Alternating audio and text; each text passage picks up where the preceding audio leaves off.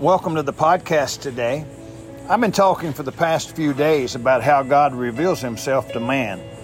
I've already discussed that God reveals himself to man through the Bible and through Jesus Christ. Today I want to discuss another way God reveals himself to man. God reveals himself to man through the conscience of man. If your conscience has not been seared or defiled, then you have the knowledge of right and wrong. God has revealed to every conscience that there is a God and that there is right and wrong. Every person at one time or another knows that there is a God and that there is right and wrong.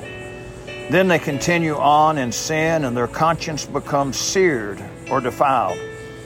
1 Timothy 4 2 says, speaking lies and hypocrisy, having their conscience seared with a hot iron.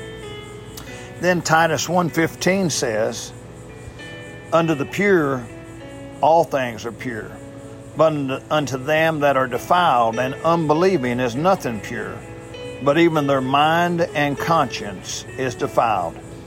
I trust today that you still have a good, clean, pure conscience toward God.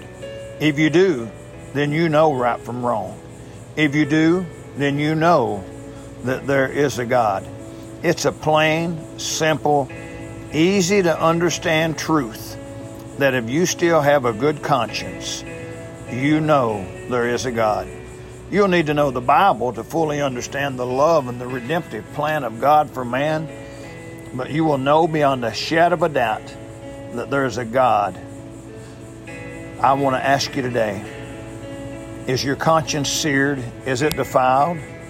Or do you still have the knowledge of God in your conscience? Do you know right from wrong? There are people today that have been turned over to reprobate minds who no longer have the knowledge of right and wrong.